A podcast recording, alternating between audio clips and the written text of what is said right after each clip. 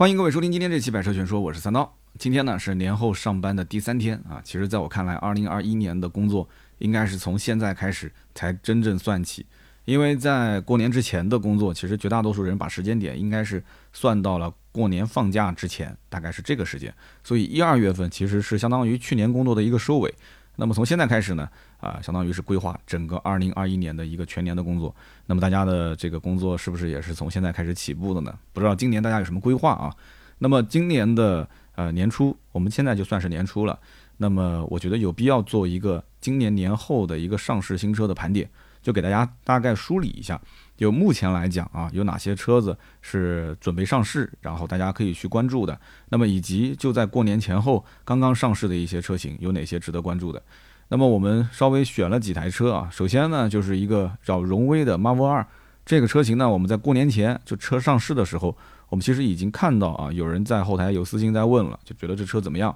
那么这个车子呢，我们在广州车展其实已经看到了，当时呢，它是把这个品牌独立出来啊，叫做 R 品牌，就是一个 R。啊，用了一个 R 的这个标志。那这个车型一开始呢，还是有点这种呃犹抱琵琶半遮面的感觉，就是说上汽有点神神秘秘的啊。当时在现场，我也是啊，工作人员好像有点不太，就是不太想要过多的让媒体去曝光太多这个产品的一些资料。那么从我角度来讲的话，他玩的一些套路，比方说各种路演啊，各种快闪啊，然后一直对外宣传说啊，这是一个呃 R 系列是荣威中高端的一个新能源车。就是这样的一种包装，我觉得这个是上汽最拿手的，就是在营销宣传方面啊，就是让大家先产生一些兴趣。那么二月七号，当时这车正式上市啊，那上市之后呢，所有的信息资料我们就第一手拿到了嘛。那么看完这个车之后呢，其实说实话啊，有一点点失望啊。为什么呢？跟大家详细的讲一讲我的想法。那么这个车型其实一共有两个版本，那分别是补贴完之后二十一点九八万和二十三点九八万两款。那么对于这个价位来讲，很多人直接就可能劝退了。为什么呢？因为大多数人买电动车可能预算二十万以内。你像我当年买电动车，基本上就是这样一个预算，十五万往上一点点。那能接近十五肯定是最好，对吧？那么要接近二十的话，我可能就要掂量掂量了，对吧？这车子有没有什么特别能拿得出手的？那么这个车的 NEDC 的续航是五百零五公里啊，说实话，也就是现在目前市面上的一个八十分吧，就是平均值。那么配备的这个电池包呢，是六十九点九度电的三元锂电池。那么它的快充大概在半个小时啊，充到百分之八十；慢充大概在十二个小时。三电系统呢，上汽是自己做的。说实话啊，如果单纯从电动车的这个参数数据上来讲的话，我觉得亮点不是很突出啊。包括它的整个的动力配备，它的普通版的车型是双电机后驱，那么最大功率是一百八十六马力，四百一十牛米，百公里加速七点九。就是它也不是走性能的路线，包括它还有一个版本是 Pro 的版本。那按照我们正常理解，就是 Pro 版本应该是一个呃性能版吗？那其实它也不是性能版，Pro 版本车型跟后驱版本的这个性能是完全一致的。但是它 Pro 版本的配置特别高，它比正常的普通版本多出了一套主被动安全配置啊，全速的自适应巡航，你普通版本就是定速巡航，然后多了一套前雷达，普通版只有后雷达。然后它这个 Pro 版本有自动泊车、感应后备箱。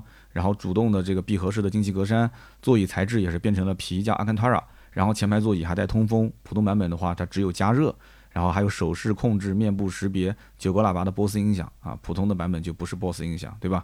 那么还有自适应的远近光灯，还有六十四色的氛围灯，AR 实景驾驶辅助系统，就是上汽在给配置方面一向是很舍得下血本的。所以因此这个车型，如果大家要是感兴趣，你可以去看，基本上高配车型。你拉到整个市场上去做对比的话，它的配置肯定是不缺的，但是呢，到了这个价位，然后呢，这个续航这样的一个动力表现，是不是你想要的？这就是你要好好去思考的一个点。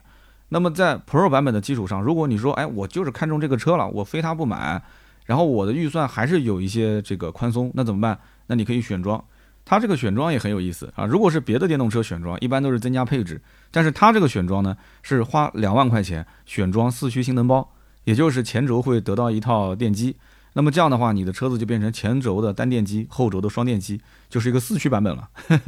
然后呢，这个电机的总功率就提升到了三百零一马力，六百六十五牛米，百公里加速就直接会拉到四点八秒破百啊。但是 NEDC 的续航里程呢，就缩短到四百六十公里啊。如果你是普通版本不加前轴电机的话，是五百零五公里。所以你看，这算不算是性能提升呢？对吧？还变成了一个四驱。那么除此之外，你觉得说你的预算还是很充足，你还想再选装，那你可以选什么？加三万块钱，给你配备一个 R Pilot 的一个智驾成长包啊，就是有一套华为叫八龙五 G 芯片，加上一个 Mobileye 的一个 Q4H 的芯片，然后再加上一个前视摄像头以及四个周视的摄像头，两个毫米波雷达，一整套的五 G 智能驾驶功能，然后遥控移车、一键远程智能召唤、智能变道辅助、领航辅助驾驶，所以这套系统三万块钱，你想想看，有没有人会在最高配的基础上加两万，再加三万，等于是加了五万块钱？一下子的总价就达到了二十八点九八万，有没有？如果我们的听友里面有人是这么买的话，请你在评论区留言告诉我啊，那真的是信仰啊！其实从我角度来讲，这个车子其实买一个普通版本就够用了啊。如果是高配的话，那个配置基本上也都够用了。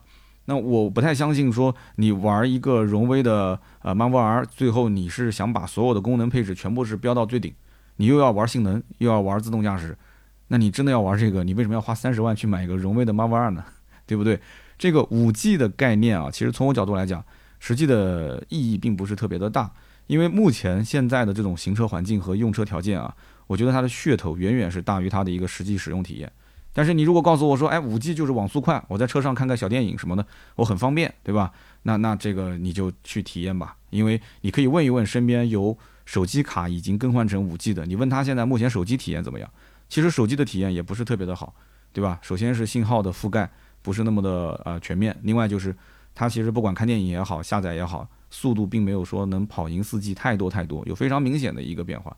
那么官方呢，呃这一次为了想着让消费者能尽快下单，也给了一些折扣啊，比方说你要如果选择两万的四驱性能包以及三万的这个 iPilot 智能成长包，原价不是五万块钱吗？好，那么第一批车主我现在给你收四万三，等于是优惠了七千块钱。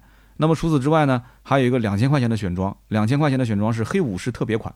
那么主要就是有一套这个外观加一个十九寸的熏黑轮毂，然后卡钳是变成红色，还有一个黑色的行李架。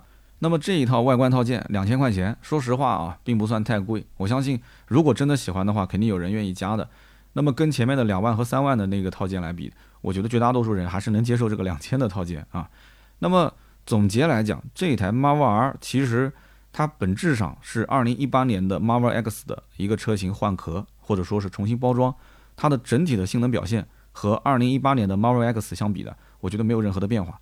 那么只是在设计层面上来讲，有稍微的一丢丢的改变，因为它的空间尺寸没有任何的变化啊，甚至价格方面其实也没有变化太多。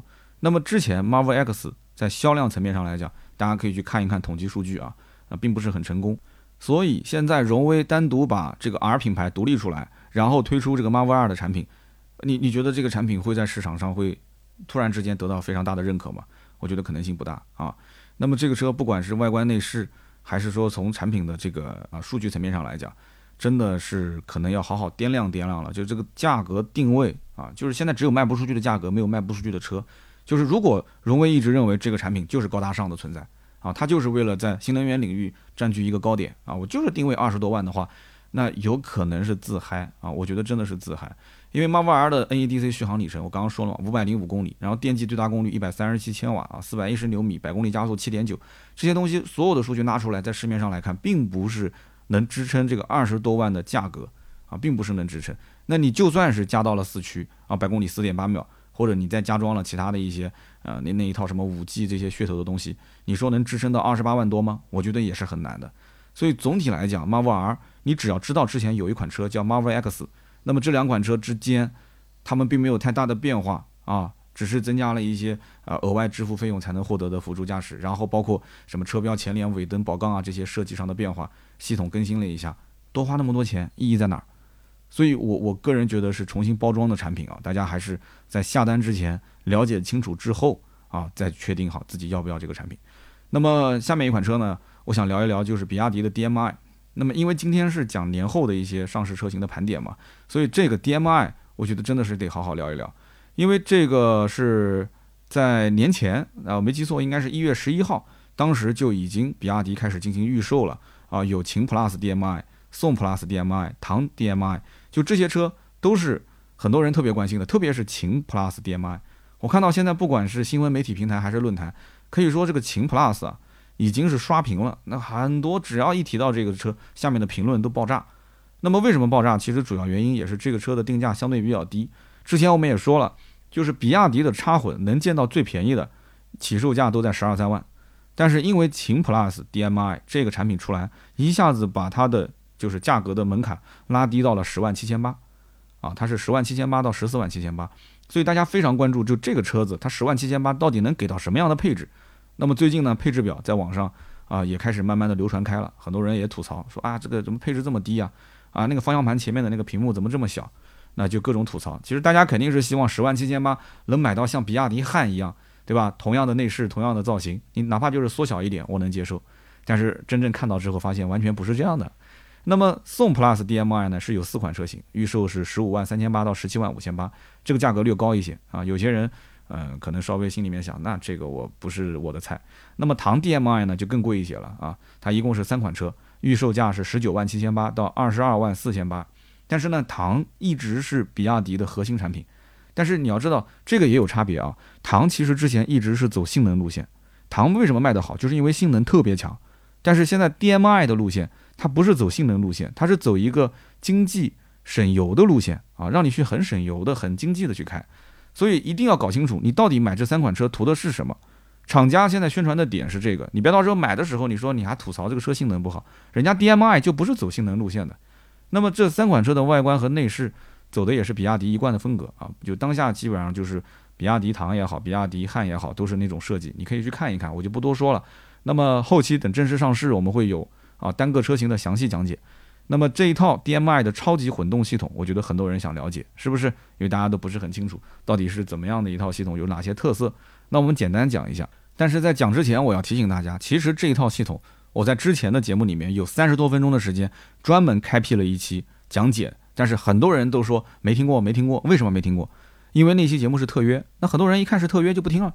其实特约里面也有很多干货，我之前节目就说了，为了让特约能够让大家听下去，其实我一直是希望把特约做成一个干货集锦啊，就是你只要是特约，我就给你说干货，其他的废话我不多讲，因为这个稿子也是厂家一审再审，对吧？没有个人的一些脱口秀的成分嘛，那我就只说干货。所以那期节目大家可以回听听。啊，那么今天我们讲的简单一点，就比方说比亚迪 DM-i 超级混动是个什么？那么这个本质上来讲，就是用一台霄云插混的专用发动机。秦 Plus、宋 Plus DM-i 都是一点五升的啊发动机，那么唐 DM-i 用的是一点五 T 的发动机，在这个基础上再配合一个高效的电机啊，然后组成一套 EHS 的电混系统，它配备的是一个刀片电池。那么这一套东西拼在一起，就是 DM-i 插电式混合动力系统。那么应用到实际的驾驶环境下来讲，就是短途用电，长途用油。那有人讲这不是废话吗？插电式混合动力不都是这样吗？那对啊，那那其实它就是这么一套系统啊，也没有什么特别复杂的地方。只不过它在整体的设定上来讲，它不是追求高性能。之前的比亚迪它不是已经到第三代了吗？在之前的比亚迪它的插混系统里面，它其实一直是偏向于追求高性能的，它主打的就是高性能。所以现在是两个分支，DMP 就是高性能，DMI 就是主打油耗低，续航。更长一些，所以这一套的 DM-i 系统，我们后期可以专门来聊。那么当然了，关于比亚迪的 DM-i，我也有几点啊，相对来讲比较疑惑的地方，在网上也有很多大神也在分析，就是从技术角度去看，大家在买之前哪些地方是需要注意的。那你说它这套系统香不香？肯定是香，先不先进？那我可以说是全球领先。但是呢，有几点你首先心里面要清楚啊，你买之前你不要就是不清楚，你觉得别人说好你也跟着说好，很多水军啊。那么首先第一点就是这个 DM-i 它的这个十二伏的铅酸电池目前是改成了十二伏的铁锂电池，那么改完之后有什么变化呢？就是你不再能通过 DM-i 的车型去给其他车型进行搭电，啊，这个可能只是一个非常小的变化，没什么太大的影响。你说不搭电就不搭电吧，但是我要告诉你，因为它这个小电池已经有了自己的一套 BMS 电池管理系统，所以在外部搭电的情况下呢，它会请求触发保护，所以这个电瓶呢就无法去放电。那么自然也就无法去给其他的车型进行搭电了。你在路上，你遇到小伙伴啊，车子没电了，你要用你的小电瓶搭电，那搭不了啊。那么这个铁锂电池通过动力电池给它进行补电，这也是为什么比亚迪工程师会说，哎，我们的这个电池啊，十二伏电池，它的寿命和我的高压电池组基本上是相当，就是这个原因。但是呢，我们要搞清楚一点，就是说在车辆冷启动的时候，它需要的电流其实是很大的。那么如果说我们把铅酸电池换成了锂电池，那么在天气非常寒冷的情况下，打火会不会是一个问题啊？这个我们需要时间去考验。虽然说我相信比亚迪的工程师肯定也考虑到了这一点啊，但是呢，大家还是最好先关注关注，就这个点有没有消费者第一批小白鼠去反映出现这个问题。那么我们知道，有的一些性能车厂或者是改装车厂，它也会把铅酸电池改成锂电池，但是根本原因是什么？是要做轻量化。那么这台车是不是出于轻量化去解决这个问题？那我就不是很清楚了，打一个问号。那么另外一点就是，这个铅酸电池的成本是比较低的，但是锂电池的成本相对是比较高的。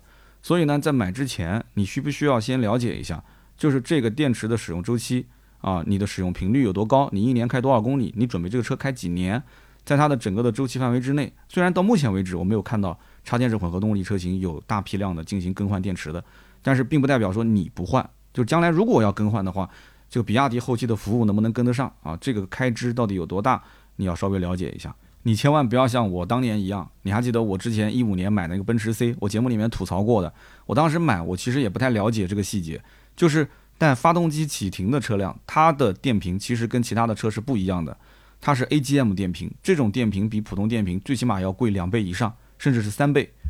所以其他的电瓶就几百块钱，我那个车的电瓶是一千大几百块钱，接近两千。那怎么办呢？虽然说到现在为止还好啊，虽然我开的比较少，已经五年了，这个电瓶目前还能扛一段时间，但是一旦进行更换，成本还是比较高的。所以你第一批车主，你不要光是看到说哇车价这么便宜，十万多块钱，对不对？我就一刷卡给他买回来了。那今后的保养的费用。啊，万一要是出现问题，哪怕就是维修不用你掏钱，你需要去返厂啊，去修复 bug，去更换配件，那这些时间成本你能不能接受？所以第一批车主，你不要盲目的刷卡就提回来图个新鲜，你要清楚这里面背后可能会承担的风险，以及你在承担风险的前提条件下得到的东西是什么，对吧？你觉得说能成正比的话，你就直接刷卡。那么总体来讲，比亚迪在技术层面肯定是世界领先的，至少这个 DM 系统确实没话可讲。那么，我个人觉得啊，就是说，在买车层面上来讲，一定要去根据自己的需求来。你不要说别人要插混，你也买插混，你有没有这个条件？你家里面能不能装充电桩？你不要光看这个价位已经到了你的预算范围了，对吧？为了一块绿牌就刷卡。那么你如果真的有燃油牌照，你干嘛不去买个燃油车呢？你要如果能开纯电，满足你的需求，为什么不买纯电车呢？对不对？但是你一定觉得说插混，我平时可以当油车来开啊，它就是最适合我的一个驾驶方式，那你就去买它，没什么问题。那这个车子呢？等到三月份正式上市公布价格，有了详细的这个配置表，我们到时候再做一期啊，没有任何问题。但是我建议大家还是好好的等一等，这台车能不能经得住市场的考验。那么年后呢，还有一个重头戏啊，就是丰田的奥兰和凌尚这两款车呢，在广州车展那一期我也提到过了。只不过这个奥兰跟凌尚的上市时间啊，相隔的比较远。奥兰呢，目前确定是三月份发布，那么凌尚呢，要到七月份才能有动静。所以这也是我之前没太搞懂的事情。就是丰田的车子正常发布一般不都是前后脚吗？但是之前好像也遇到过这种情况，比方说好像 CHR 和奕泽就是前后好像隔的时间比较长。那么这一次呢，我们也知道这个奥兰的事件啊，就是它的名字取得不是特别的好，对吧？广州车展我们也提到这个事。后来官方据说啊给了一个消息，要把奥兰这个名字改掉啊，要把中文名正式命名为亚洲狮啊，目前还没确定。那么那个凌尚应该讲没什么问题，那后期应该就叫凌上了啊。那么如果说一个叫亚洲狮，一个叫凌尚，这两个名字好像确实这个霸气程度不太一样。那么关于丰田的这两款车呢，我们其实可以正常理解，就是一台是卡罗拉的加长版，一台是雷凌的加长版。那么如果你要仔细研究一下，你会发现凌尚的英文其实用的就是 Levin，就是雷凌的英文名。那么丰田这一次其实把两台车搞得有点神神秘秘啊。那么它到底藏了一个什么心思呢？啊，其实从我个人理解就是，其实就让大家消费升级。就是把你将来买卡罗拉和雷凌的预算往上提一提。如果你今后想买四缸发动机的话，你就直接上奥兰或者是这个凌尚。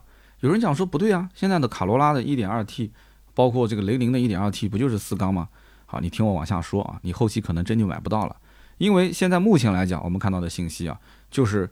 这款车就是我们讲奥兰和这个凌尚啊，它搭载的是跟奕泽凯美瑞一样的2.0升自然吸气发动机，加上一个 CVT 变速箱，对吧？这都很熟悉了。那么轴距是2750毫米，它比卡罗拉是多出了50毫米，也就是说轴距变长，你肯定空间相对更好一点嘛。那么我们简单的去做个比喻，也就等于说卡罗拉、雷凌相当于是 iPhone 十二奥兰和凌尚相当于是 iPhone 12 Pro，凯美瑞呢相当于就是 iPhone 12 Pro Max 啊，或者你把亚洲龙算进来也可以啊。十二 Pro Max，那么其实你不难看出啊，丰田现在就是为这两台车进行铺路。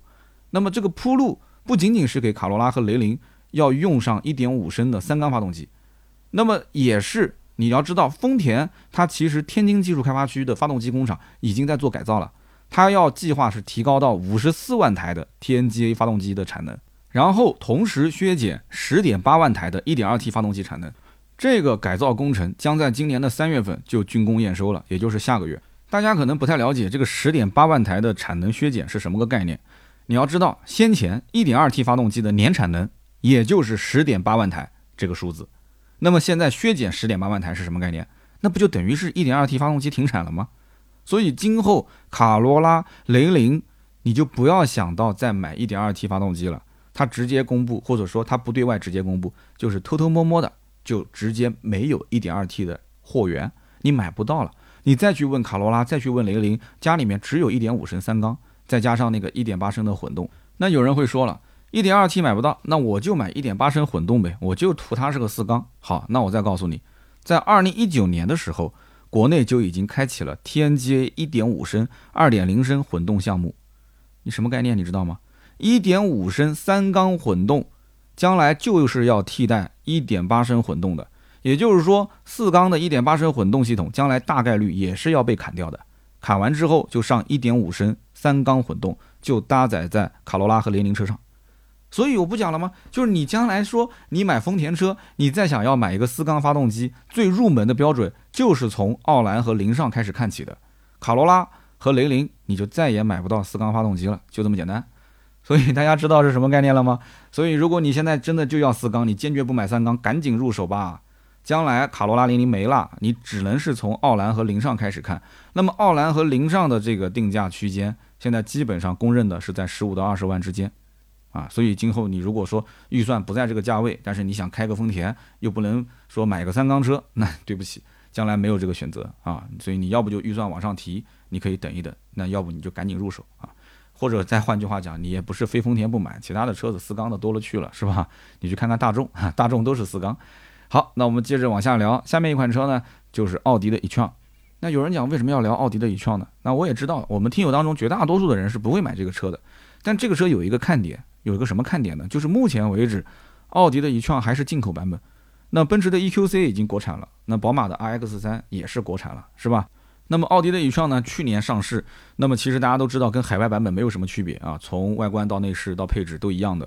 但是马上国产之后就有差别了，国产之后它的整体输出功率是要下降的，因为海外版本的前轴是一百三十五千瓦的电机，后轴是一百六十五千瓦，那么前后轴加在一起，它的总输出功率是三百千瓦。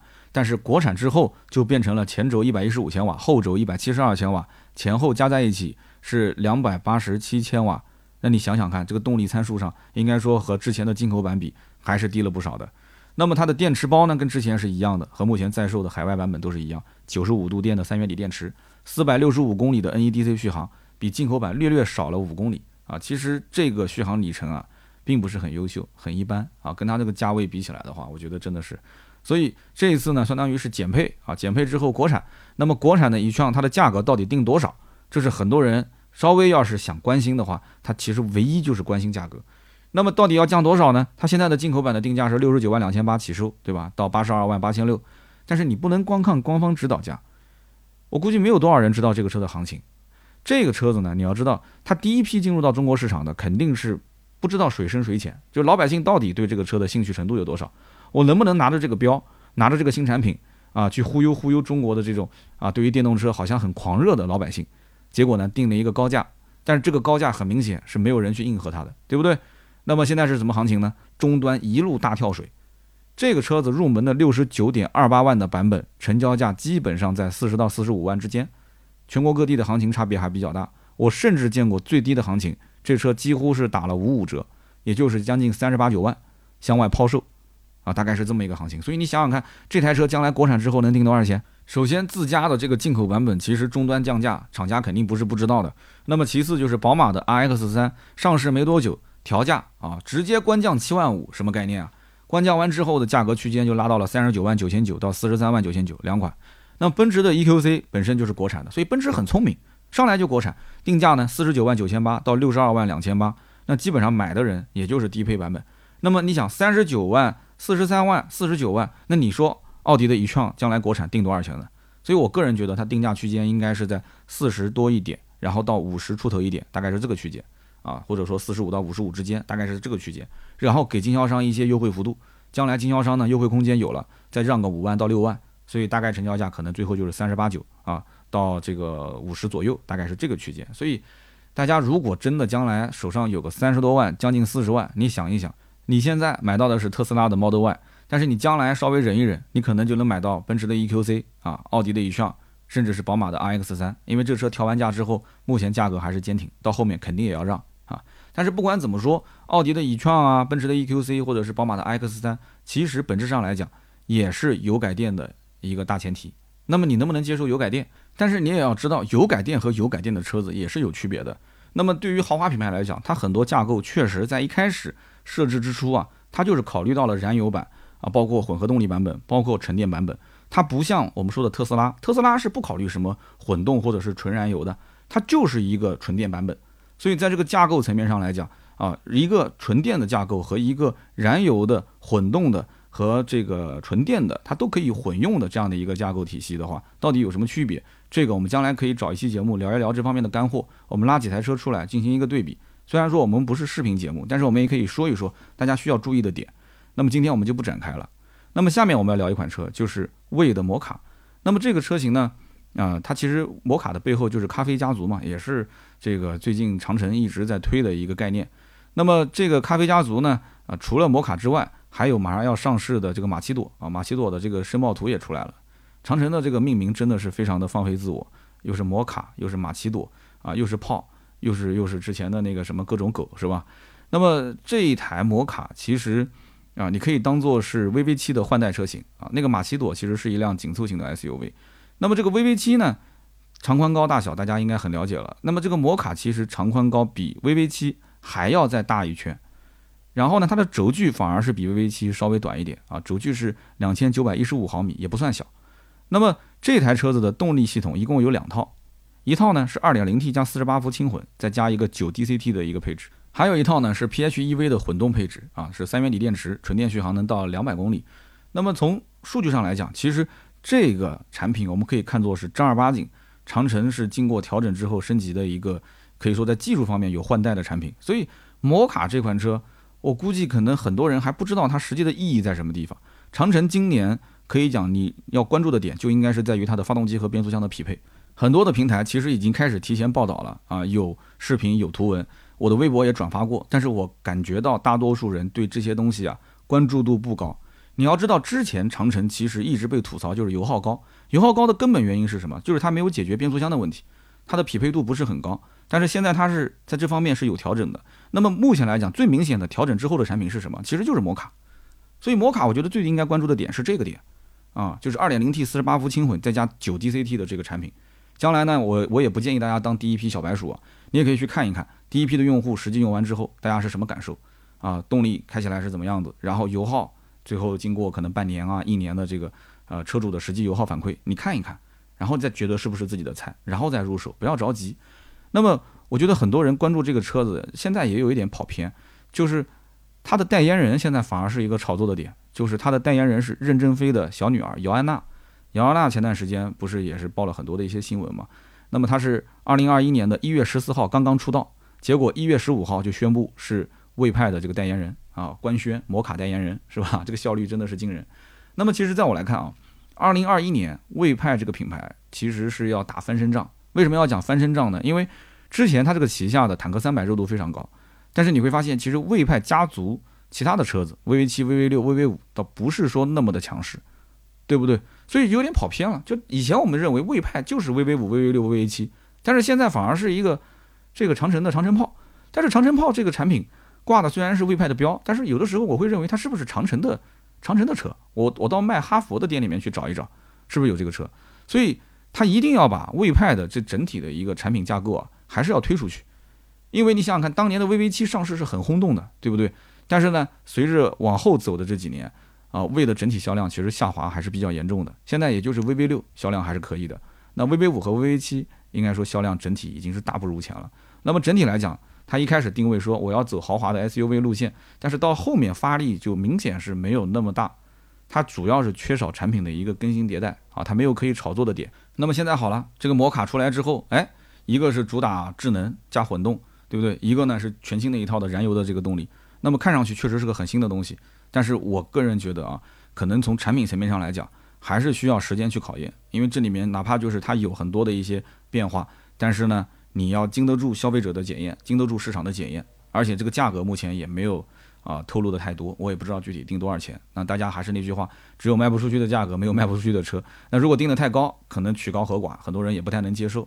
所以，为的下一步动作到底是怎样？我觉得柠檬平台啊，包括什么咖啡家族啊，还有什么果冻电池啊，什么 DHT 插混啊，这些东西都可以关注，值得关注。那么，包括我刚刚讲的变速箱的一些技术迭代，也是值得关注的点。那么下面呢，我们要聊一款车，就是五菱征途啊，就因为我们前面聊的都是轿车啊 SUV，那么接着就聊一聊皮卡。那么我相信皮卡呢。啊，有一些朋友在关注，但是我相信不可能关注到征途，是不是？为什么呢？因为五菱大家印象中就是面包车，最近比较火的无非就是一个是五菱凯捷，一个是五菱的 mini EV 啊。对于很多人来讲，也不是要经常接触到的车型，大多数人买的还是家用轿车或者是 SUV。那么这个皮卡呢，很多人的认知要不就是美系的这种全尺寸的大皮卡，对不对？那么又大又硬啊，就是那种荷尔蒙的气息。另外一种呢，就是生产工具。啊，比方说像长城的那种风骏啊这种车型，那么大家呢就觉得说这个我不纠结外形，也不纠结内饰，只要是皮实耐用不坏啊，坏了之后要比较好修，成本也比较低，那就可以了。大多数的人他要的是什么？就是后面的那个翻斗装载量是足够的就行了。那么现在目前来讲的话，五菱要干什么事情呢？其实五菱就是要把价格打下来。那么能打到多少钱呢？首先就是五菱的这个产品啊，它的尺寸，就是因为我不玩皮卡，我也不知道大家对于皮卡的尺寸有什么要求。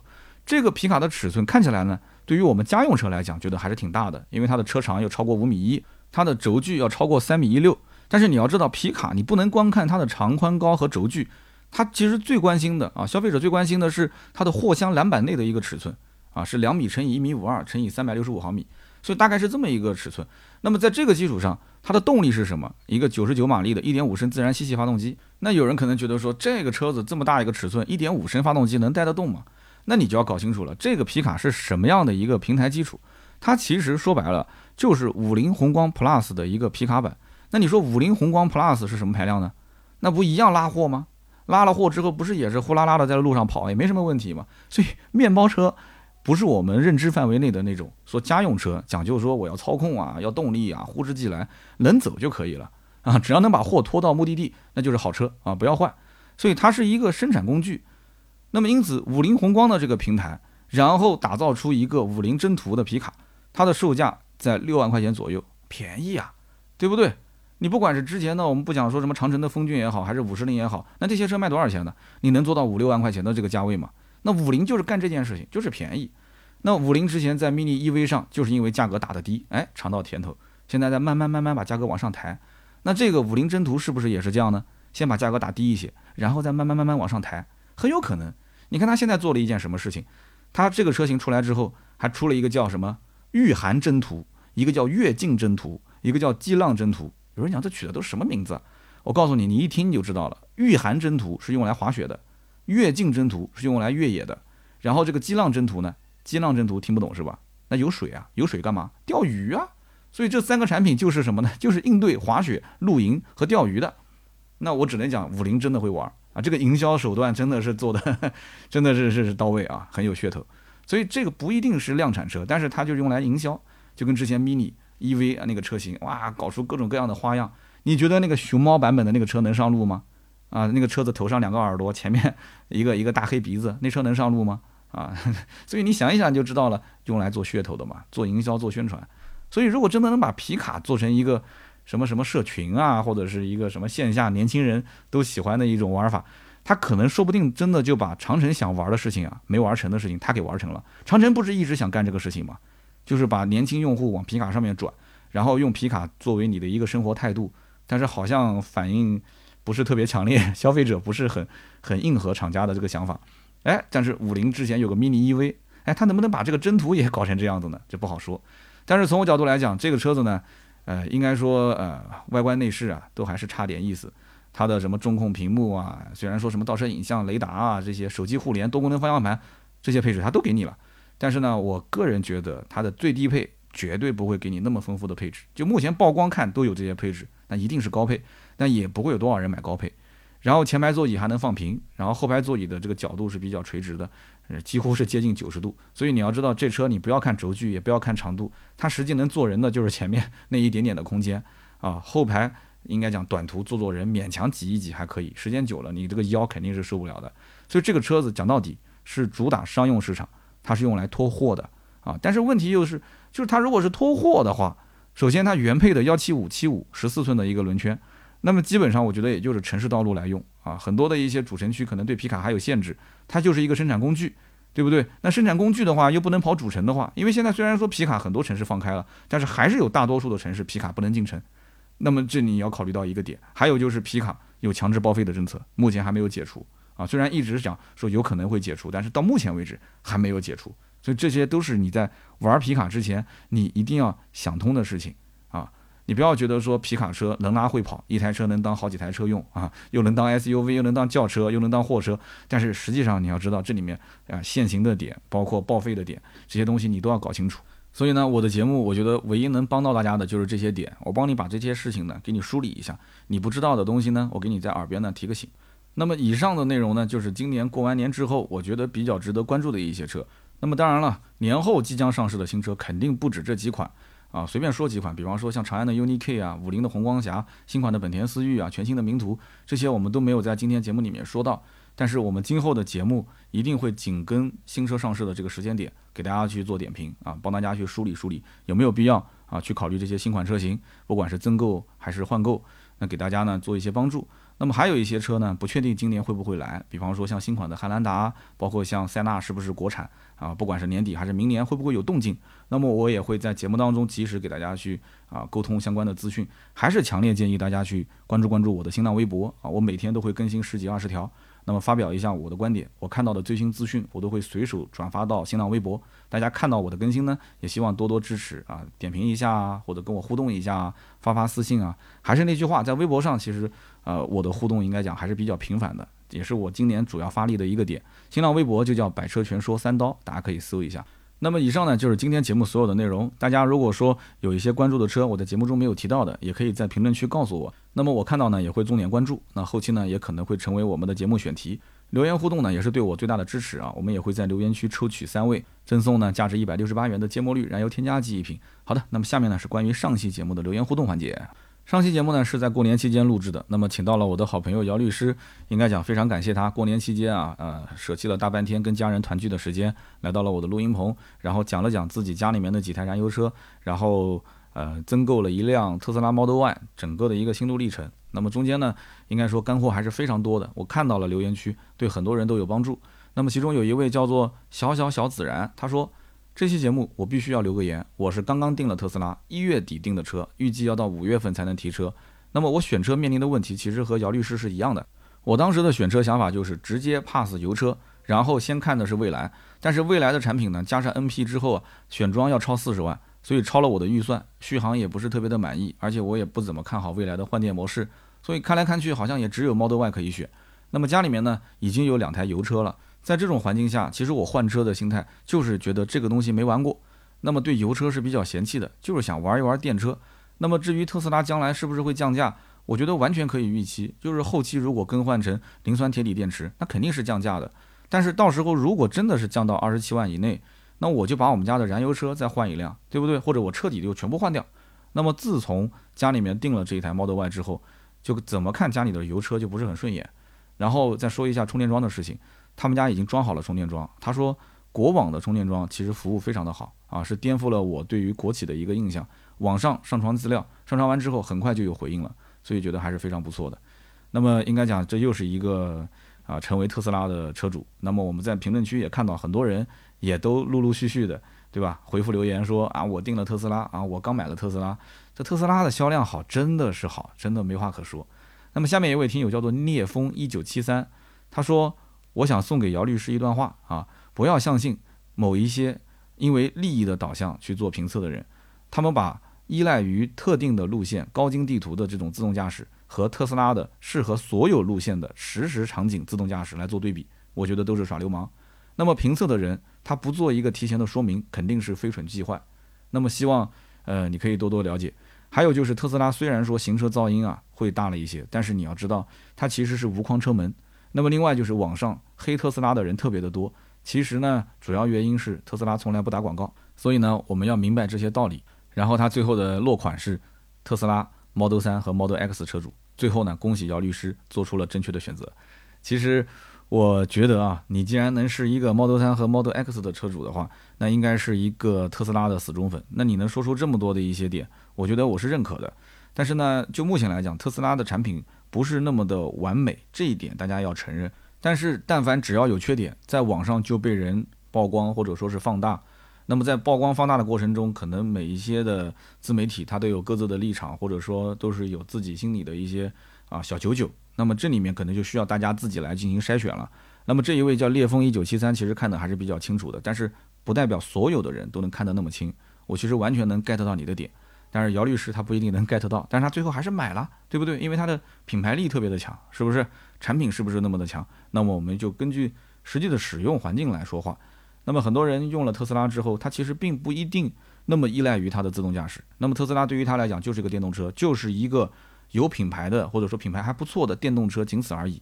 那么上期节目我也看到啊，在评论区很多人也在说，说这个姚律师啊一直在说特斯拉的一些呃觉得不太好的地方，但是三刀一直在往回圆啊，在跪舔特斯拉。其实我觉得真的不是跪舔，因为我也开过特斯拉的 Model One，而且我在开的那段时间正好是这个姚兄刚提车的时候。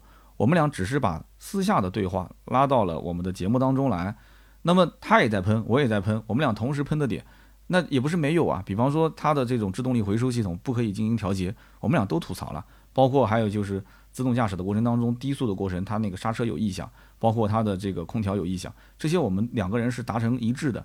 但是有一些地方，我觉得特斯拉做的还是 OK 的。但是啊，姚律师可能他觉得说。他不太认可的点，你比方说在跟未来做对比的时候，可能很多人觉得我在舔，就是在那个点上啊，在那个点上可能觉得说，哎，舔了一下特斯拉，这个我觉得我也不做什么解释了，因为每个人对每个品牌的看法不完全一致也很正常，也感谢大家在节目当中啊评论区给我留言啊进行指正。那么下面一位听友叫做流云笑天，他说这位律师大哥啊，我听了半天，我来总结一下，他夫人买车呢是喜欢品牌，但是不懂车，而姚律师买的呢。也不仅仅是车，而是夫人的高兴。如果姚律师的夫人不同意买特斯拉，那他是绝对不会买的。